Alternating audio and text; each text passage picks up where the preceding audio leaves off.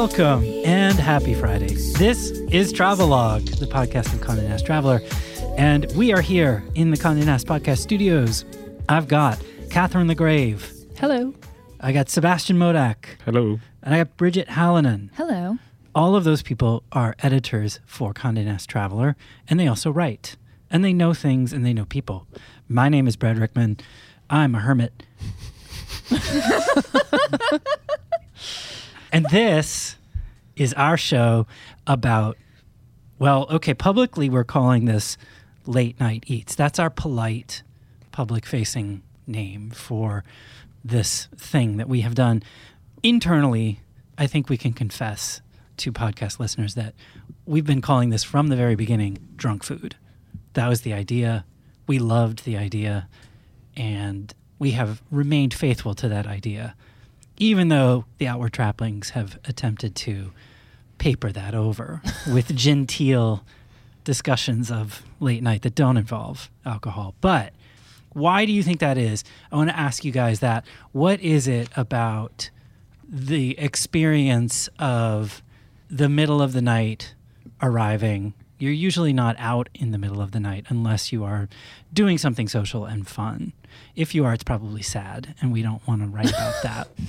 Just roaming the streets. Yeah. I like. I mean, I or just going to a hospital. Listening or- to Sufjan Stevens. I like. I liked it because I feel like that's when you really see a place. Right? Is this is the place that you don't find in the guidebooks, but it's where you find the people that really live in the city. And a lot of these places in this package are not the best restaurants in the city, right? They're not even places that have foods that are emblematic of a place, but it's kind of like the place that we all know that everybody goes to after a few drinks or before a few drinks or in between mm-hmm. and hangs out. And to me, that's where you find a true spirit of a place. So that's what I really liked about this. and I think it's, I mean, maybe there are exceptions to the rule, but for the most part, we're talking like unhealthy, greasy, Cheesy. you know, a little indulgent. Bridget um, did try and pitch something about a kale salad. Oh, for yeah. She later. did. I remember and that. Everybody laughed Yeah, in I her wanted to find someone is out there that drunk eats a salad, and I want to find them. But that's another Tweet tangent. at Bridget. The person whose breakfast is poutine eats a kale salad when they're wasted. Well, I was going to say middle of never because know. I think it's just those are all kind of par for the course for a night out or a social night out. It's kind of you know you've let your guard down a little bit. You're not as worried about eating well. You know you're kind of taking a risk some of the times. You're eating in an unfamiliar place off an unfamiliar street, not literally off the street, but Mm-hmm. you can if depending on how drunk you are. Um, Don't rule it but out. you know it's all kind of part and parcel of that experience of of being one with the night, like Batman. But I think it's a C- Catherine. You made a great point. Uh, not that the others of you didn't. I don't want to be a favoritist here. Catherine made a great Catherine point. Catherine made a terrific Hmm. I think it depends where you put the emphasis. Uh, Catherine made a good point. Catherine made a great point when she said that these are not places that show up in your typically in your tourist guide. They're not destination places necessarily. They may be adjacent to it or nearby, but typically, you know, when people gush over the restaurant scene in a particular city, this isn't what they're talking about, right? What they're talking about are the Michelin starred places or the celebrity chef places or, you know, the place where foie gras has been reinvented as an ice cream or whatever. Yeah. Um, and that and that's not what we're talking about. This is the sort of dark hours of the night after you've been at the concert or you've been out eating with your friends or with locals or whatever and they do tend to be very local places. That's the thing. It's insidery too, right? It's Mm-hmm. like you're being let in on a secret that most tourists don't get to see. At least it can feel that way if you're participating in it. yeah. So one of my favorite things that we did here, and this is getting at your point, Seb, because you also made a good point, which is that Thanks, Brad. we Pat on the we back. found you do find commonalities in the types of food that people tend to gravitate towards. And one of my favorite things that we did here is put together what we're calling a debatable encyclopedia of drunk food. So, what is in our encyclopedia of drunk food, and what are the common elements to the things that went in here? How do we decide what, what went in the drunk food encyclopedia? Well, I think we started with the food instead of the place, right? Mm-hmm. So we talked about French fries. We talked about pizza. We started really broad stuff that you eat again after a few drinks. And then within each entry, we went very encyclopedic with it. We have the pronunciation. Um, so don't call them freedom fries. Um, and we have regional variations, right? Don't call it za. I like. Oh, yeah, that. Don't thought that call was it very za. important. That's a good one. Do not call it za. No matter how drunk you are. Yeah, rookie mistake. Um, and the one Seb wrote was fried rice. We have croquettes, which you know we have dumplings. So these are all foods that you'll find around the world in different iterations. Um, So the rule there, if I remember this correctly, because we had debates about this, the rule there is that these were foods that show up in more than one place. Mm-hmm. If it's kind of particular to a single place, that didn't belong in the encyclopedia. The things that are here are common across at least a certain number of cultures, right? yep, fair to say. Okay. So let's talk about them. What are some of those? We got croquettes. We Croquettes? What's croquettes? What- I don't want you to read it. That's Croquettes audiobooks. That's a whole separate Isn't it business like unit. Mixed potato, usually with like cheese. Yeah, there's some- some ham in it. some and it's spices. fried. Most importantly, it's fried, deep Yeah. fried. Uh-huh. So you just got a basically a fried Nugget Ball of of- deliciousness. of deliciousness. And you can kind of put anything in there, right? Exactly. You can It's put so anything. good. And I like the variations. So for each entry, we have eat it here. For the croquettes, for example, there's it's called Febo. It's this vending machine in Amsterdam, 24 hours, and when people drink, I mean, like a huge vending machine. Sort of picture a big wall. And again, not the best, but you go and you can order some croquettes and get them piping hot from a vending machine, or um, you can be in Brazil and get a completely other different variety at a 24-hour juice bar. What are- Exactly. what's in the croquettes that you're getting in Amsterdam? Well, I like the plain cheese ones. So, So it's just a boring. ball of cheese. ball of cheese, fried. Potato. Yeah. potato Right, and yeah. cheese. Yeah, yeah, yeah. Potato and cheese. Okay. Mm-hmm. Yeah, you need the potato to fluff it up a little bit, oh, right? Oh yeah, Okay. that's a big thing. Like I was in Belgium like two years ago, and when I got a lot of moules frites, like mussels and French fries, there was also a lot of croquettes on the menu. So that would always be the add-on. It was so good, You get the moule frite and the and the croquettes. and and the croquettes, and of course a good Belgian beer. okay. Yeah. Mm-hmm. But we also have like things like the hot dog, which we think of as sort of a ballpark thing in the US. But you go to Iceland, and this is something that everybody sort of eats after the bar, right? An Icelandic hot dog has all sorts of things on it, which I love. And the best is a sort of caper filled sauce. And I love this because one of our writers pointed out to me that there's a very famous stand that I am not going to try and pronounce it, but Kim Kardashian set off this national uproar because she only asked for her hot dog with mustard when she went, which is sort of Not okay. sacrilegious. Yeah, hmm. Hot dogs come with very specific local iterations, they do. right? Like Yeah. like you, the Chicago hot dog, the New York Street hot dog, The danger dog, The- which we have in this. the Danger that Dog. sounds crazy. Yeah, the Danger Dog is the most interesting one of those. Tell people what the Danger Dog is. So the Danger Dog is a griddled hot dog, um, and we have a few people from LA on our staff, and they brought this up, and a lot of us were kind of like, "What? We've never heard of this thing." But apparently, after concerts, it's very popular food that's sold from carts, right? So it's a griddled hot dog that's wrapped in bacon, and then that's crisped for flavor, and then it also has peppers and onions for some sweetness, and then you add a jalapeno. Ooh. Yeah. So it's very similar in sort of in many ways to the Sonoran dog in that it's wrapped in bacon. Yeah. It's another regional specialty, which to me is another great late night eat. Free side of heartburn.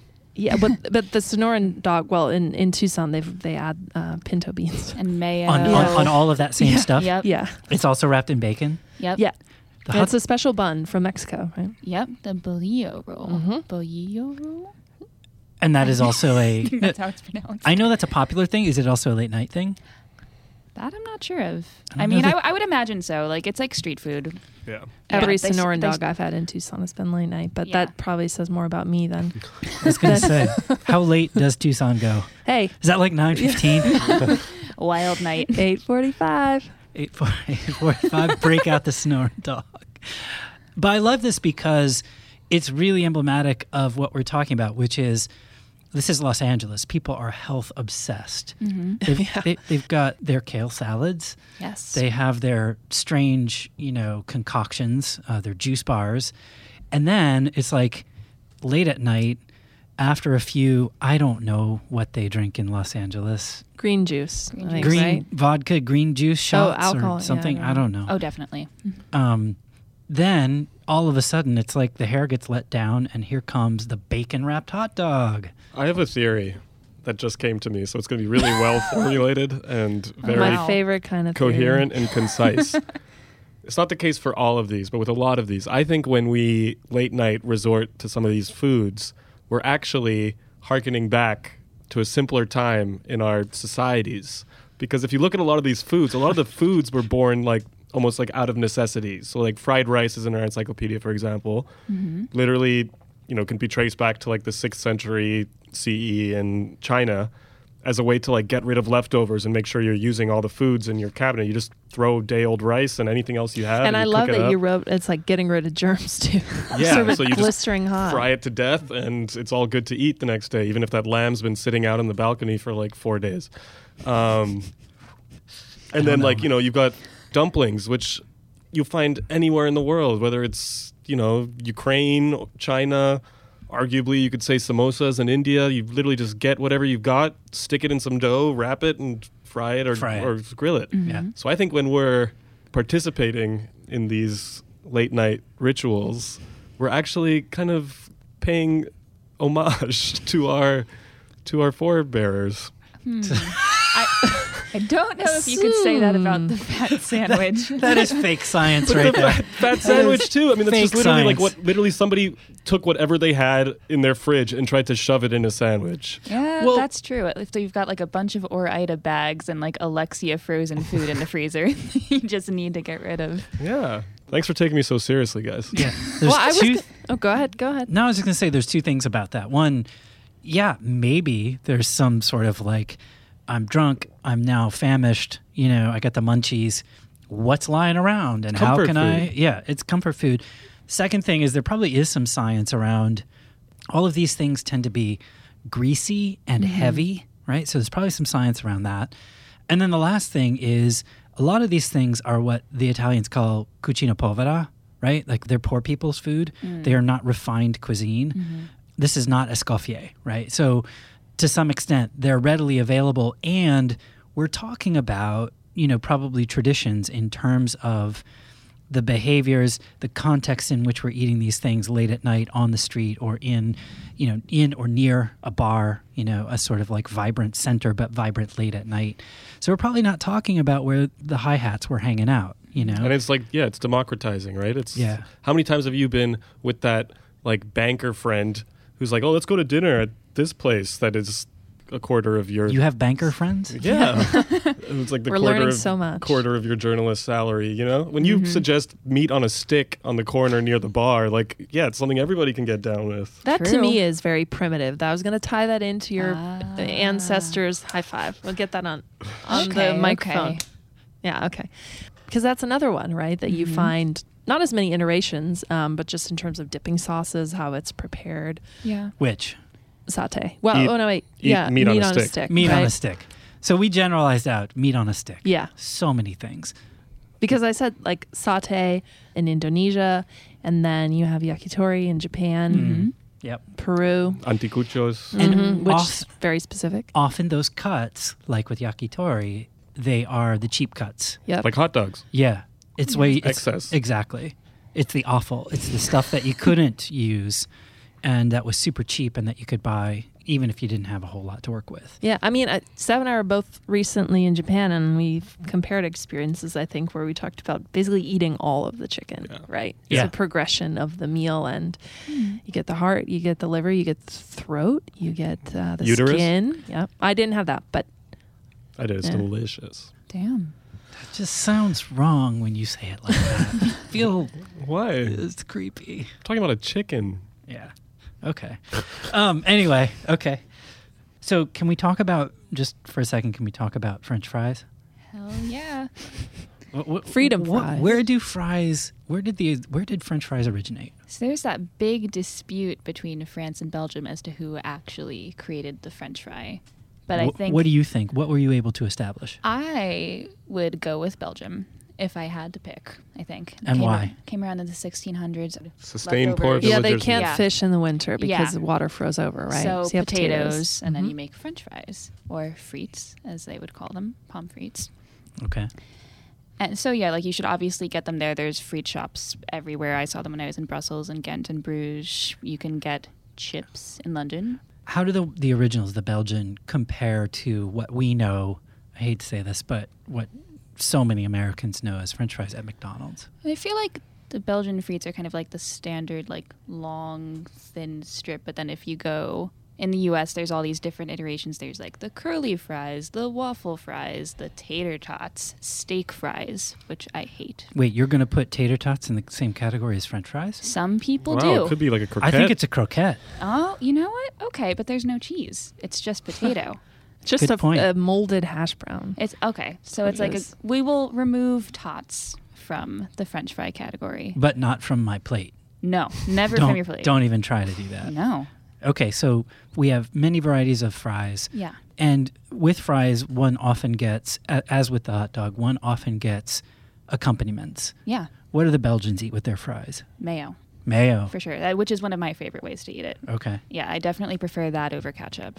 I like mayo and ketchup together, Oh, mayo ketchup. which is why I'm happy that Mayochup is coming out. Anyone What? else? What? The Heinz mayo The chip. Heinz- yeah. Isn't that just Thousand Island sauce? Basically? No. No, it's ketchup just mixed with mayo. The thousand What is uh, Isles- what else is in Thousand Island? Pickles or relish. Relish. I think. Yeah. And some spices, maybe. Sorry for the digression. No. But then, of course, like you go all over the world and you could have chili cheese fries. You could have truffle fries. God, There's- It's making me so hungry. Why didn't Why don't we have like Why four don't we buckets have of the late Popeye's chicken here right now? while But we that talk was the thing this? when I, when I was with my friend in Dublin, we would go to these places and you get the fries and you can get stuffing and Mm. coleslaw and gravy. Oh my god. It's sort of like poutine, but with crazy random toppings. I always like to do that in England when I was studying abroad. I would either get gravy chips or curry chips. Yeah. I Curry love chips. curry chips. Those were so good. Even McDonald's had curry sauce. That's how you know. So now we separated. Now I'm questioning this editorial decision. To- we, we and I'm going to ask you guys to justify this. We separated poutine from fries. Mm. Now, why did we do that? These things are clearly related. They share a lineage. Why did we? I don't see Cheryl and H in your contact. Even Siri is is confused by our extraction of poutine from the French fry category. Why did we do this? Uh, I don't know. Ooh, stumped, stumped her. well, I feel like No. poutine is Catherine, you started the podcast strong. Yeah. I feel like it's the, it's the middle here. You're flagging. That's like the iconic Canadian dish. It's kind of separate from French fries because like they're like you would get poutine. It Like- always has to have several components, Yeah. right? Fries to me is just sort of like the way it's prepared. Yeah. Whereas poutine, you can't. Okay, wait. Hold fries on. is fries is an ingredient of poutine, right. Hmm. Okay. so All right. it would be strange to. He's going to rescue you. We're not going to talk about you you. know. I'm trying to think of another example that we have in here, like meat on a stick. We're not going to put every dish that involves like a shish kebab Ramen. We have in that ramen in there dish. too. You know. Yeah, but it, I'm, I've got. Sorry. you're ruining the chain of thought. He's trying to save you. Don't interrupt. Sorry, sorry, sorry. right? Like you're not going to put. You could argue that some that some of the there's overlap between meat on a stick and hot dogs. Sometimes you take the meat that's on a stick and you grab some bread and you eat them together. It's the same thing. Mm-hmm. So in this case, we couldn't talk about poutine in the same entry as French fry because French fr- in the French fry entry we're talking about frites, we're talking about waffle fries, we're talking mm-hmm. about these things that are the base ingredient. Poutine is a dish that involves French fries but not exclusively French fries. I've got it. Not all fries are poutine, but all poutine is French fries. Okay. Okay. What else? Involves French fries. Involves French fries. Because if we say is, then it should have been in that entry. okay, yes. Now, just for the uninitiated, now that we've been talking about it, what is poutine? Fries, um, cheese curds, and gravy of some sort. And then from there, you can, I mean, this is like traditional, right? And then from there, you can put on really anything you want. My favorite is to put on some smoked meat in Montreal. Um, Did you get that? I Yeah. didn't, I've never had that. yeah, you can really do it. good. Let's talk about ramen. Ramen is undergoing, and it has been for the last, I don't know, 10 years, a sort of explosion in the in the US, right? We've got ramen shops all over the place. And yet here it is kind of in this border space between, you know, regular food and high-end food. You got people waiting in lines to go to lunch at Ivan Ramen. And it's a fine dining experience, not because there are white tablecloths, but because it's a foodie crowd that gets attracted to that. But what is ramen? What is the sort of origin of ramen, and where does it come from? So it's actually originally a Chinese um, soup, and the Japanese sort of took it on after the war when rice rations were low, and then it really became popular with the invention of the instant noodle.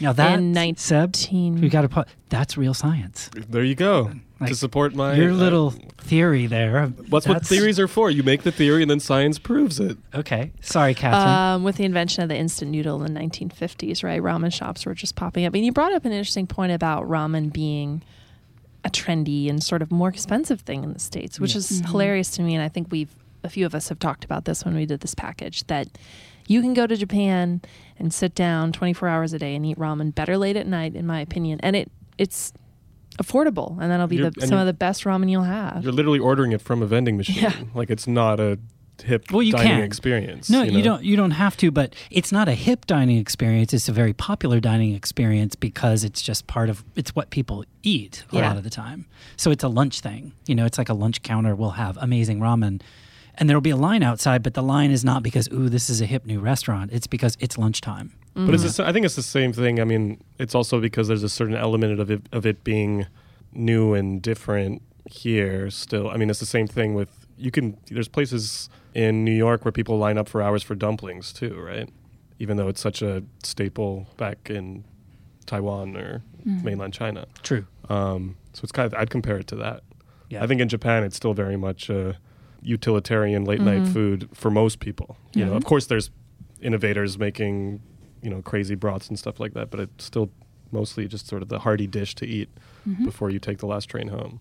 And what is it about ramen that puts it into this late night category? What makes it so great at that time of night? Well, I would just say the salt. it just tastes good, right? Um, the carbs, 1st of all, it's just a very hearty, filling meal, and it's something that you can do easily on your own, but you can also go. It's like a quick, very quick. low level That's commitment. a big thing too. yeah. I think you know you can down a bowl of ramen in like three minutes if you're serious about it. I mean, to me, it ended up here because several of us have had this experience late at night of Tokyo and going. I know when I would go there in college with my friends, this is like what we would do after going out because there mm-hmm. are these places that you're talking about that are in the basement of a subway station that are open and you just go and sit down and chat and have a bowl of ramen. Okay, let's talk about the doner kebab. What's the doner kebab? Where did it come from? So I mean, most people I think attribute it to Berlin, although they say there's actually a single person, a Turkish immigrant in Berlin, that they say a lot of people say invented the doner kebab, but mm-hmm. actually, I think it's been commonly established that you know getting the ingredients of a doner kebab and putting it in a piece of flatbread extends all the way back to 18th century Yeah. in in Turkey. Man, and the difference the difference there is that the meat is roasted vertically. Yes. on a rotating yeah, you saw spit. those all over Istanbul. Yeah, and Yeah. so it's I think been popularized as a late night dish specifically in Europe because of Turkish immigrants, especially in Germany and the UK, um, to the point where I mean you see it, yeah, Germany, Austria. It's like at night every other block is a donor place that's only open after dark. And I wish I could describe the bread better, but it's a certain type of bread because I mm-hmm. think people in the States will say, oh, it's very similar to like a gyro, which is Greek in origin, and they are very similar. Mm. But I think Lale has a beautiful description in her write up when she talks about the bread should be strong enough to not break, but the meat should be the juice substantial should be enough. The running juice down should be running down your arm. I love that visual because I think Yeah. We've all been there. If you have a clean doner kebab experience, It's something's wrong doner with your kebab. doner kebab. Yeah. That's true of a lot of these things. They're kind of messy, Yeah. right? Oh, yeah. They, you get your face into the ramen, you get the doner kebab all over your arm, the juice from the mm-hmm. doner a kebab. visceral connection with our forebears. Stop trying to make forebears happen. All right, I think we can't leave the encyclopedia without talking about pizza. Oh, yeah. Za, Brad. No. Za. Never, never za. Gonna go get So some why never za. Za? Start Ooh. there. Just because it's stupid. sounds- It's like calling. San Francisco Frisco. or, or San Fran. yeah, you just don't. Do you think it was ever in fashion though?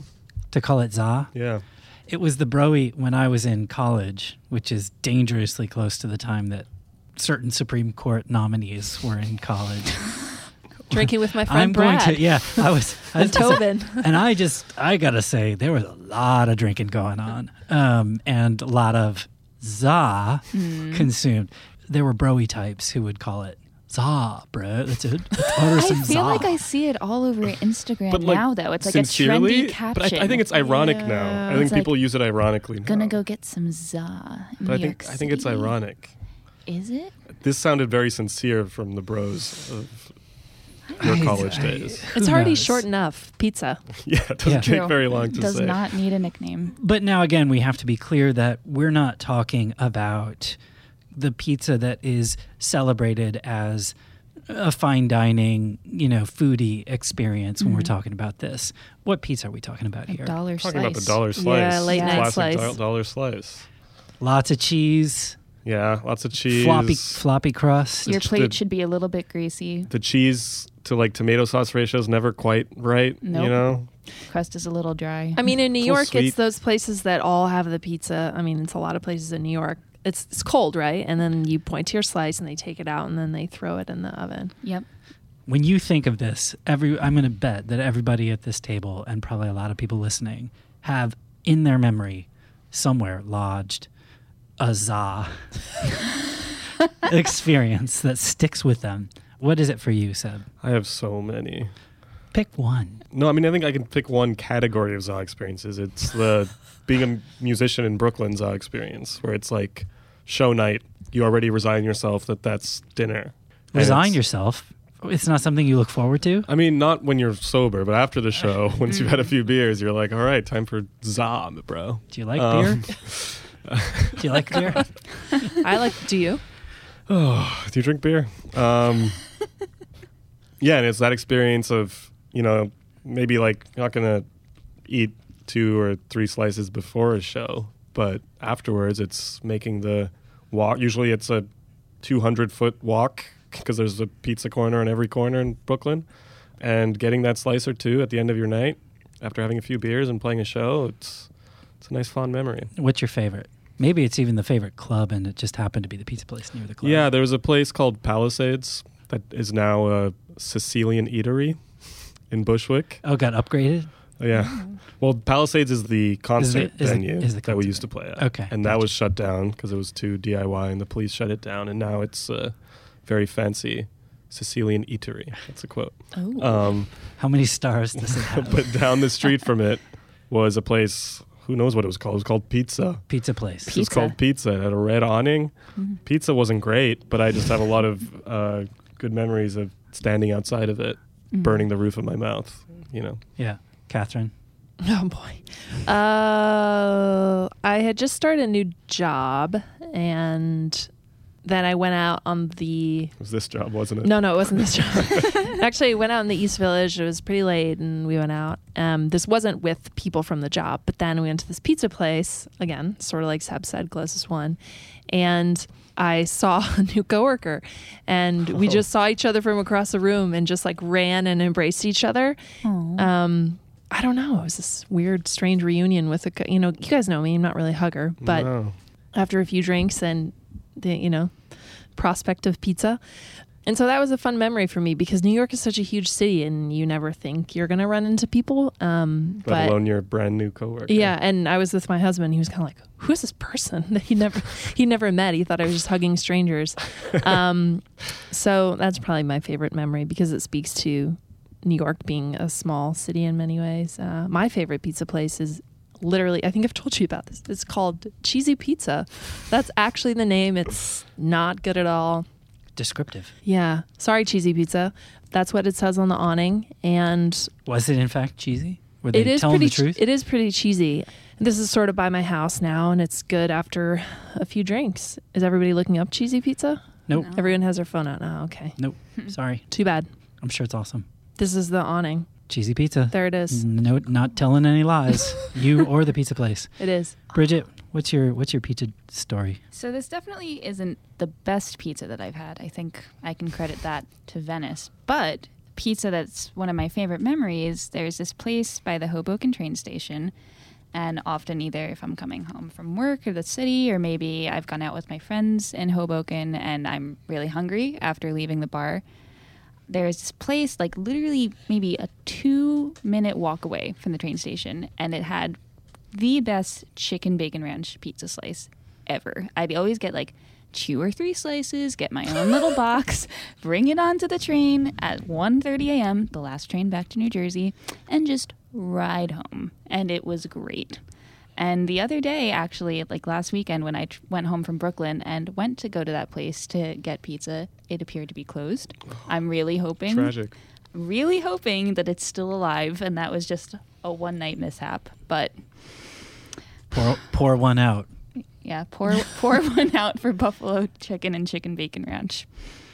Just to prove that this is not a New York thing, my pizza memory, late night pizza memory, is Golden Boy Pizza in San Francisco. Do you guys know this place? In Frisco?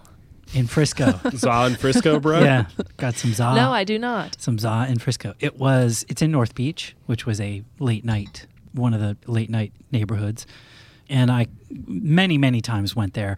And what was different about this joint was they had this little window that faced Green Street, so it was like right outside where if you were doing like a pub crawl mm-hmm. in North Beach. It was very centrally located, very easy to access, and had sort of the bright lights on the block that very you know easy to spot. And they had a the, in a classic fashion they had the window opening right onto the street so you could walk up and see the pizza sitting there you know looking delicious.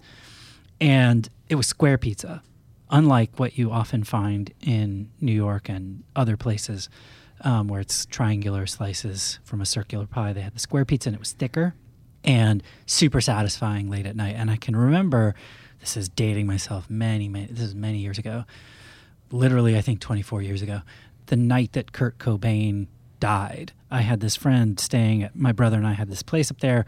A friend of mine was staying with us, and we were all in mourning, of course, and being good little grunge heads or whatever we were. And we went out, and how do you celebrate Kurt Cobain's life? You drink a lot. and and then we ended up along with many other people at Golden Boy Pizza at the end of the night, and it was like this perfect kind of like, you know, very satisfying, very comforting. There was something very comforting hmm. about the grease, the peppers, the sausage, the the cheese, so much cheese, and the thick crust that just like you know, set a nice little end to the and sent us home to hmm. to sleep with all that weighing us down. That's a good That's pizza nice. memory. Yeah. I feel like we can't we can't leave the subject of pizza without plugging Instagram account from someone who's been on our podcast before, Oh yeah, uh, Plug it. Francisco Balagtas, who's was on our podcast about traveling for events because he's he travels the world for to run marathons. Mm-hmm. This is so incongruous, and we talked about this with him. This is a guy who's like a a, a, a serial marathoner. Yeah, like like the fittest human alive. Also runs Dollar Pizza Slice NYC on Instagram, where he's been trying to review every single dollar pizza slice place in New York. Amazing. So if you're traveling through New York or you live in New York and you're looking for the next late night place to have pizza, maybe look at that, pick a place, and then pick your bar around the pizza versus what you usually do. Oh, Oh, Seb, you just inverted. Oh, wow. That was not fake science. That was real science. Although I think I remember him saying that like one of his favorites is in like the Upper East Side or something. So good luck with that. Yeah. I don't think that's going to happen. So I wanted to ask each of you guys, because um, Bridget, you and Seb both wrote odes. I did. What did you What did you write about? So I wrote about this fantastical sandwich, famous in New Jersey, called the Fat Sandwich, and it's pretty much exactly what it sounds like. You can take like every late night food imaginable, like chicken fingers, mozzarella sticks, cheese steak, and just like shove it all in a roll What with some sauces. for real? Oh yeah, Sounds um, like incredible. yeah, and it, it seriously is like I first experienced this when I was like 14. This local bagel store in the town next door to me, like some college guys took it over at night and just started selling these things. So it's like bagels during the day, and at night this crazy thing. this crazy thing. Yeah. Yeah. but is it is the invention of one place in New Jersey first, and then other kids have been kind of copying it over the years? Yeah, so it was actually first invented in Rutgers, New Brunswick, um, on the college campus in the late 1970s by a food truck called RU Hungry, which now has a permanent store open 24 hours in New Brunswick. And since then, it's kind of like spread all over the state. and even all over the country. Like you can find it in Bellingham, Washington. You can find it in Austin, Texas. But hmm. New Jersey is where it's really signature and where it was invented. So like I like when I was like 14, obviously there's not much to do in a small town in New Jersey unless you've got like a bunch of movie rentals or like it's someone's birthday. It's so funny because Maine was very lively. yeah. I, I would have thought. Sorry, yeah, go no, ahead. No, it's okay. Um, but yeah, when so I was 14, I heard about this like underground operation, and then we all would just like get someone's parent who's like especially patient to drive us there and get these sandwiches, maybe a milkshake if we were feeling bold, because they also had those, and just take it back and stay up until like three. Wait, you in the guys were drunk and someone's parent was driving no, you around? No, we were sober. That was the Oh. thing because we were 14. Now it's a drunk food. But now it's a drunk. Food. But I love that it, it's sort of like the the focal point of these sleepovers, right? You talked about in your piece about how you guys would just sort of sit around, watch movies, and talk, and then it became this big, like, exciting thing. Yeah. That was like the excursion to make. oh yeah, definitely. the Like big decision of the night. Forget hot topic. We're going to get fat Hell yeah. sandwiches. Like Hot my dog. first concert when I was 15 was MGMT, and I saw them at Radio City Music Hall. And then on the way back, but of course, had to get my dad to drive us to Cars, which actually ended up having a permanent store location now in Ramsey and Montclair, so I could go get it whenever I wanted. It's open during the day too, but still better at late night. And I had to get my Fat Doug sandwich. You Fat should Doug? say what a fat Doug is. A Yeah, fat what's a fat Doug. Doug? So uh, all of their sandwiches naturally are prefixed with the word fat, and then some name like Fat Reptar, Fat Doug, Fat Phil, whatever you You couldn't get a fat Bridget? Y- You know, there. You know, after writing this story, there Like, should why does it be have to be dude names? Yeah. Are you listening, cars? but um, the Fat Doug had chicken fingers, French fries, onion rings, mozzarella sticks, and honey mustard on it, and that was the first order that I ever got. It's like just sort of take care of everything all at once. Yeah. Mm-hmm. Like, why why have six meals when you can have just one? And like they sell them in eight inch and twelve inch rolls, but like I've never even bothered to try the twelve inch because like just how could you do that to yourself? I mean, you share that with You, like a Six people. Like I a mean, soccer team. I Yeah. know some dudes that did that, but I never went that far. wow. I mean, even now, like one of my favorite ones, which I think is one of their more iconic sandwiches, is the Fat Reptar, which is cheesesteak, chicken fingers, mac and cheese bites, jalapeno slices, and buffalo ranch dressing. this is madness. This is I'm food. so hungry. it's drunk food because you have to be drunk to order You- that. Oh yeah, 14. I've gotten it How do you sober a fit couple that times. in your like? How do you? Yeah, how did you eat get it? your face do you eat it around with that? a fork and knife? No, it's like you have a it's like normal sized face. How did that compactly happen? rolled. Thank you. I would like to think I have a normal sized face. I- it's like compactly rolled, I guess. You can. Oh, they smush it all up smash for in you? They well, kind of. I mean, it's like if you see a picture, it makes sense. Like you can eat it. It's like it's a very big. dense. It's like a big Italian sub that you'd get at a deli, except it's just nasty.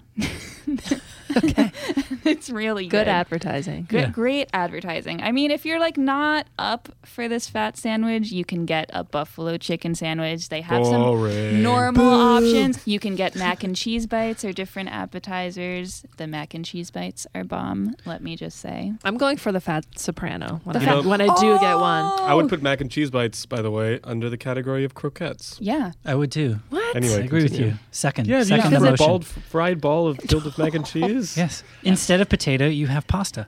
Wait. It's just something that's cheese. fried. Yeah. That's just fried thing. There- there's no, No. potato. You have to make little squares or balls. It's a and- and you triangle. Fry it. It's a triangle. That's okay. It's just a different geometry. Mm. We can fry. A tri- we can fry okay. a triangle. But the fat soprano that Catherine mentions, this is like so emblematic of New Jersey and my absolute point of pride. But it's like meatballs, fried ravioli, mozzarella sticks, marinara sauce. What? Yeah. Yeah. No, it is hardcore and it's really good. So, but yet, what this raises to to to take it out of the you know very specific context of that, which is great, Yeah. is that in addition to these foods, I guess if we want to call them that, these mm-hmm. things that are semi-universal or who that have broad appeal that have shown up in lots of places like the doner kebab or fries or whatever. Mm-hmm. There's also many, many, many very local versions of mm-hmm. this. Yeah. Right? Very small, very local, very specific kinds of things that exist only in a very specific place. And you can't get it anywhere else. Seb, what did you write about because the, yours isn't necessarily one of those, but it did have a very specific meaning yeah. for you. I mean, there's an angle to it in which it is because so I wrote about again also co- this is pure coincidence, but also harkening back to the age of 14. I guess everyone was just getting super nostalgic with these stories we wrote for this package of stories. But I spent my teenage years in Jakarta, Indonesia, which is a little different from suburban New Jersey Just a bit. in terms of, you know, general chaos and also just the teenage experience of an expat kid there in a city that did not enforce drinking or smoking age meant that I started started young. And when I first got there, you know, I don't want to just basically narrate the whole story I wrote to you, but basically the, the crux is that a certain street food dish that it's especially enjoyed at night in Jakarta, not always by people who are drinking because it is also the capital of the largest Muslim country in the world, so not not everyone's out partying all night, but but you were. the expat 14 year olds are, Yeah. um, is fried rice, or as it's called there, nasi goreng. For a long time, it was kind of based on you know my parents being like, "Oh no, don't you can't eat the street food. It's gonna mess up your stomach. You'll get sick, whatever." And also just I don't know the nature of being in this very protected bubble of an international school and the expat community and everything meant we kind of like for a long time just looked at it from afar and been like, "Oh, it's just kind of part of the landscape of this city when we're out or whatever. Let's go to." Was it forbidden? It wasn't. It wasn't like full out forbidden. It was advised against, you know, um, and it was just it felt separate. Not know? to not to put you on the couch here, but were you the kind of kid who had anxiety about would this upset my Oh, no. parents? No, absolutely. I mean, I was out smoking cigarettes and drinking beer, so absolutely not. um, but it was more just that, like, it was more. I think it was more like fear or like arrogance of being in this separate community that for a long time felt very separate, and it was barriers really that, looking back, were just created by us. There's no reason for us to feel that way. Um, but we'd you know, still at 13 or whatever, we'd still go if we are having like a night, a dinner out or something. We'd go to like fucking Outback Steakhouse in the mall, which is really Really, there was an Outback yeah, which is really in depressing in to think Jakarta. about. There's an Outback. The sad thing is that there was then, and there still is now. we used to go to Walmart and get go- donuts in Jakarta. That's Okay, what I so there remember. you go. Um, so, but actually, so I, I write about basically my initiation into this whole other world of the city in which I lived, um, which was sparked by nasi goreng, fried rice, uh, and it was kind of part of general night of rebellion. It happened to coincide literally the exact same time with the first cigarette I ever smoked as well. With three friends, we were we had been drinking at some party or something, and we were hungry, and we are like, oh, let's get some nasi goreng. Let's you know do the Jakarta thing, and let's also buy a. Did it of- feel like that, like a moment of rebellion? yeah, absolutely. And it felt the whole thing kind of felt like, like this was our night of rebellion, you know. Mm-hmm. Um, so we like literally were just like smoking cigarettes wrong because it's our first cigarettes. um, while, Did you like, get sick? s- well, like no, we didn't. We didn't get sick. Oh, come on! Everybody gets sick well, the like first time they shoveling, you know, orders of nasi goreng into our face. But then I, that kind of, I don't remember the exact trajectory of how it happened, but that kind of ramped up and became something that just became part of my weekly or mm-hmm. you know every other week experience of going out with friends all through my teenage years. And it was like an entry into this whole other part of the city that like I had called home but wasn't really home. And suddenly it started feeling a little bit more like home because I'd be sitting next to like the local punk rock kids and like the local salarymen who are just getting off work at 11 o'clock. And it felt it felt good. It felt you know I was learning the language better. I was making more Indonesian friends and it became kind of a rite of passage into feeling like I was part of Jakarta. And sort of the capstone of that is a very local variety of nasi goreng, which is called nasi goreng gila, which literally translates to crazy fried rice. And this is going back to my kind of out of necessity thing and, you know, the forebears. Um, it was invented in Jakarta, as far as people know. And it basically involves frying rice and throwing literally whatever you have on you into it. So that's usually various types of sausage, maybe some offal. I've had it with like chicken heart before, you know, other random scraps of meat. And then like to mask everything you just put in it, like a fucking barrel of chili. So it just blows your face off as well. Of, of like chopped chilies and and sambal hot sauce. So Oh, that you need both. The hot sauce both. and the it's chilies. like it's just it's fire, but it became like the that was like the one to work up to. And once we did that, it was like nasi goreng gila. Where are we getting it tonight? Mm-hmm. And not only is it from just Jakarta, it's from a specific neighborhood in Jakarta, which fun fact happens to also be the neighborhood where Obama went to school when he was in Jakarta. Uh-huh. To the point that now one of the most famous little kind of nasi goreng gila stands, because most of these are just makeshift stands that pop up overnight, is known as nasi goreng gila Obama. People still go see because it's right next to his school where he went as a kid. so you're saying um, you're you're friends with him? I'm saying, yeah, we all know each other, you know. Um, but so the point is, like that for me was very formative in making me feel, even if I was still a little bit separate because I'm not Indonesian and I was living in Indonesia for five years in a very privileged environment within Jakarta, it did make me feel like I was part of the city. Um, I had kind of crossed that barrier, and you know, even if as a teenager I was like an idiot in every other respect, it like felt like I was at least participating in some form of cultural exchange with the environment around me, you know. Mm-hmm. So it's and it's it's and I loved it. Now it's like some of my fondest memories. And I just got back from Jakarta on a work trip, and one of the first things I did, well, you know, after midnight, was be like to my friends who are still there. I was like, "Cool, where are we getting nasi goreng gila?" And we went out and we found a spot, and it was like it felt really Here? good to do it again. You found a no, no, no, in Jakarta. Oh, in when Jakarta. I was there. Oh, Yeah. okay. So this is like a thread that became a rite of passage. It unified you. Fu- mm-hmm. f- this kind of experience can unify you with a place Yeah, in that I think way. so. I think it's kind of what we how we started this conversation, where we talked about how it, you know, it can feel like you're being let in on something. You know, mm-hmm. The other thing that I think it suggests or points to is these are, in many cases, if not all, social experiences as well. Mhm. And they often take place in contexts that facilitate that. And that sounds like a fancy way of saying, you know, they're on the street or they're in um, marketplaces.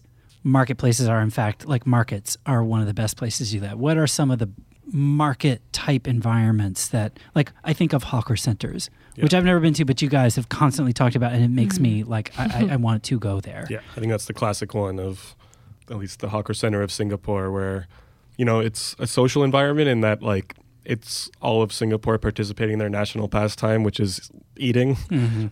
but as an as an outsider, as an observer and a participant, where you go and order a bunch of different dishes from different stalls that specialize in one thing, it's like a reminder that that is the national pastime because people there are like it's like eating is business. They're there to eat. You know, you'll you'll see people, you'll see like the old uncles at night drinking beers and after they eat, but when someone's got a dish in front of them, it's all business. Um, which is kind of because it's like kind of a reflection of some parts of Singaporean society and culture as well. So I think it's like that's where you see a place in its primeval state almost. But it's kind of like what you were talking about, right? The first time I went to a hawker center, it's like, like you said, people are there for business, right? And you have to choose your spot. No one's going to come and give you an assigned No. seat. You have to see an open seat and just go, even if you don't know people. So for someone that can be new to a culture or a place, it can be initially intimidating. But then you sit down and it's like, why? This is what everyone does. This is just how you do it. Um, so that's what I mean about places being excellent entry and that was, points. that was and my then exact people start talking experience to you. in Jakarta was Yeah. that it was I was intimidated by it. I was like, I'm not, you know, I'm separate from this because of my environment in which I'm living and having just parachuted into this country. Like, I have to be. sad. And then once I finally broke that barrier at like 14, I was like, no, what the hell was have I been missing? Like, this is mm-hmm. amazing. Yeah, you sit down, talk to different people that you would have never otherwise met. Or you stand up. Like Yeah. often this is food that you can eat while walking, right? Walking around, milling around, standing around. Pizza while Unless you're in pizza Japan, walking is Pizza yeah. definitely. If you do like the little fold, fat sandwich. I don't know. Wouldn't Certain recommend. Fat, foods, fat Yeah. sandwich requires that a is big table. That is a dangerous choice. Yeah, I Unless you're willing to lose half Totally. of it. or- it just like slides out. totally feel that.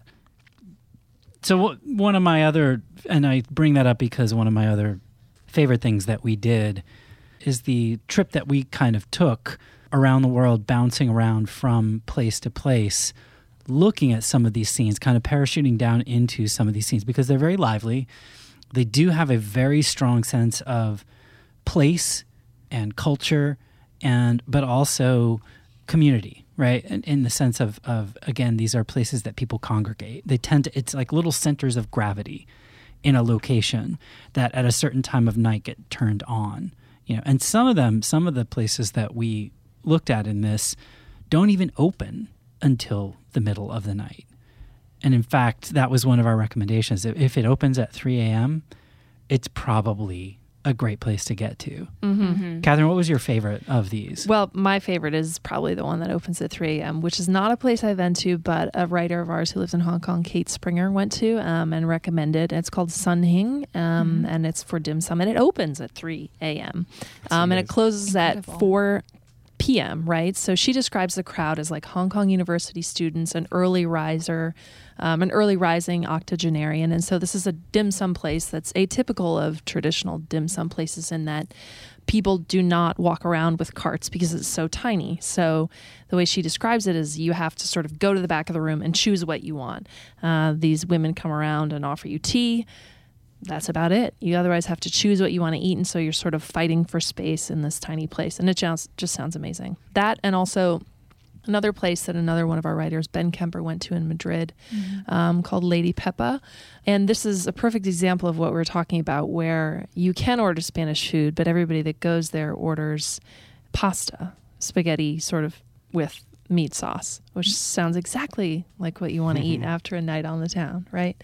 Um, so that's somewhere that is open until 7:30 a.m. And he went at 4 a.m. and checked out the scene there. And so both those places sound like again places you would never like find really, possibly in a in a guidebook. Although I do think we have Sun Hing on our city guide uh, list, but places you would probably never think to go at like six in the morning, and they just sounded so fun. Um, we had another writer in Moscow.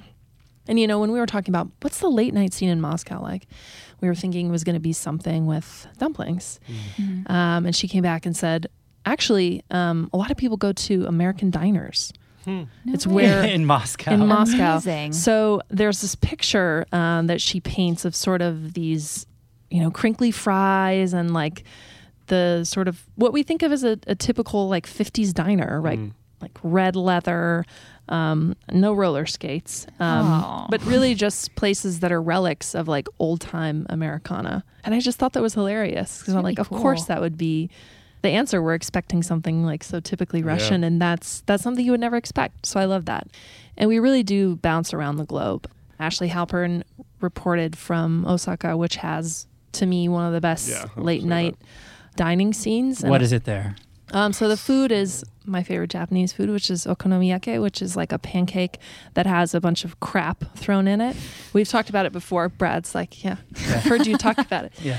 Like eggs, cabbage, and then you get bonito flakes, and you Ooh. get soy sauce and mayonnaise. It's also Again, a lot it's of, it's also a lot of seafood griddled. on a stick Uh-huh. in Osaka. Yeah, Yeah, the- meat on a the- stick. Meat on a stick. Me- Except it's like meat on a octopus balls. Fish on a stick. Yeah, Oh, um, yeah. octopus balls. Takoyaki, Like- yeah. octopus like, have a, balls. like an octopus, Octopus- croquette. in balls Yes, form. octopus Oh. croquette. Octopus croquette in on a stick. okay, Oh my sorry. God, Fusion, Inception. fusion drunk food. Yeah, meat on a stick in a croquette. yeah. Seafood. Wow. Um, Takoyaki. That's right. Takoyaki. Yeah. yeah. Chopped octopus mixed with sort of in a batter and then fried. I'm sure you saw it when you Then went to Japan. It's like in this little pan that I want to buy, which I have absolutely no use for. and they have like little golf ball sized divots and then they pour in the batter and they flip it over. And they're always selling them on the street. And you get a little in toothpick Osaka. to like. Yep. mhm. And then it's always Oh, too hot to so eat. good. and, you know. Super handy. Oh my yeah. god. There's this alley in Osaka that people go to, Dotonbori. Mhm. After you drink, just walk. It's packed. Yeah. Mm. I So we like the there. I like the the idea of a bagel shop Oh yeah. in Brick Lane in London. Uh huh. It's like counterintuitive. Like it's not what you think is going to 24 happen. hours. 24 hours. Oh, the salt beef. Yeah. Yeah. That that Salt beef me. mustard on a bagel. Oh Wow. my god, yes. I mean, it sounds amazing. Yeah, I'd eat that. because it's I just- think when you think of Brick Lane, most people think of the curry shop. Yeah, for Yeah. sure, right? for sure. Um, but one of um, the writers there went at 1 a.m. after going this is out. Sarah. She's Sarah- from Traveler UK. Uh-huh. Yeah. Um, and she describes just this. It really feels chaotic in the way that she describes it. Sort of people shouting out their order, Which is very ordering- not not English. Exactly. right? Very I think she London. says it's like the one place where you won't find a sensible line. People are really trying to get their salt beef. I would. Um, so we go there. Uh, we also have Bangkok, which is another like amazing late night food city. You would expect. Um, and a writer there go and have some pad thai and go sort of. She sort of skips the line at Jai um, which is the Michelin starred omelet. Um, so if you just continue a few paces down, there's a um, pad thai place that she goes and checks out. Um, and then, like, we sort of circle the globe. Like you said, we go to Mexico City to a place that's open 24 hours where you can get tacos delivered in your car or you can go inside to a place that I think seems like it has not been updated uh, since 1969. But that's not the point, right? The point is the food and eating together. It is kind and of the point, though. You want to be in that environment at that. time. No. I mean, it's not the point that has been updated. That's, Right. you know, And I like where we ended up on this, which is we've talked about this as being a, a drunk thing, but it's not just that, right? There's also places everywhere, and this is where we finished up that particular night um, that we rode around the world, um, or flew around the world, or whatever we did, teleported. teleported in and out, which is at a spot that is popular among cab drivers in New York City. Mm-hmm. You know, that is popular throughout the night, but, you know, people coming off shift, people headed, you know, right before they head home. The Punjabi Deli and Grocery. Oh yeah, I love that place. Yeah, and and I think like it's it's a good reminder that this isn't just about you know kind of going out with buddies and getting drunk. That there's many other you know reasons why you might find yourself in the middle of the night or early in the morning, as the case may be, needing not just that dose of of comfort food or something that's very satisfying, salty, you know, carby, but also the society that comes with it. You know, the the company that comes with it. Um, that's part of the whole experience. Okay, so on the site, whatever you want to call this, package collection of stories with pictures that have uh, a common theme. Tribute to Tribute to- our yeah. forebears. There you go. Tribute to our forebears. you need to check this out. This is at um, at uh, Condé Nast Traveler at cntraveler.com. I'm actually going to read. uh, I'm going to say a URL into a microphone. So I'm sure everyone's got their pen and paper out, so ready to. write, write this down. write this down. cntraveler.com slash story slash late dash night dash eats. Can you believe I remembered that? I'm not even. it. I'm not even reading. You sure it's right? yeah. I'm 100% sure it's right. Can I've, I've, I've typed it so many times. um, don't forget to subscribe to the podcast. We are on iTunes. We are on SoundCloud. Visit us at cntraveler.com. We are also Condé Nast Traveler on Facebook and YouTube and CN Traveler on Instagram and Twitter. And please do tweet at us. Let us know what your favorite late night drunk or sober or working or whatever food may be. And let us know where you like to go. Let us know what food you like to eat. Let us know what food um, you remember from your childhood when you were 14 and rebelling against your parents or whatever it was that you were doing. Happy birthday, Lale. Uh, you're 45th. You look fantastic. Uh, I still. I don't think anyone. Are you on this on on this inside joke? No. I, I was not. Re- I have really no Brad idea is the where only person from. who's maybe in on it, and he says it every time, no, and none of us know Catherine, what's to- happening. Catherine said- told me, and I, I was not actually what part of it. joke? So I just adopted it, and I feel like I have to say it all Every- the time. every now. podcast, Every yeah. podcast now. We wish great. Lale a happy Happy birthday. birthday, Where did that Happy 45th birthday. Ah. It Very was- important. So she said, "Oh yeah, well I just celebrated my birthday," and I said, "45." and And here I- we are, I Yeah. felt like that. like ten podcasts later, Yeah. still doing. it. I have to have to keep it up. Uh, Seb, where can people reach you? I'm at Seb Modak on all the socials that I'm on. Catherine, I'm on Twitter at KJ LaGrave. Bridget, You can find me on Instagram at brhallinan. and I'm at Bradrick. Have a great weekend. Get some drunk food.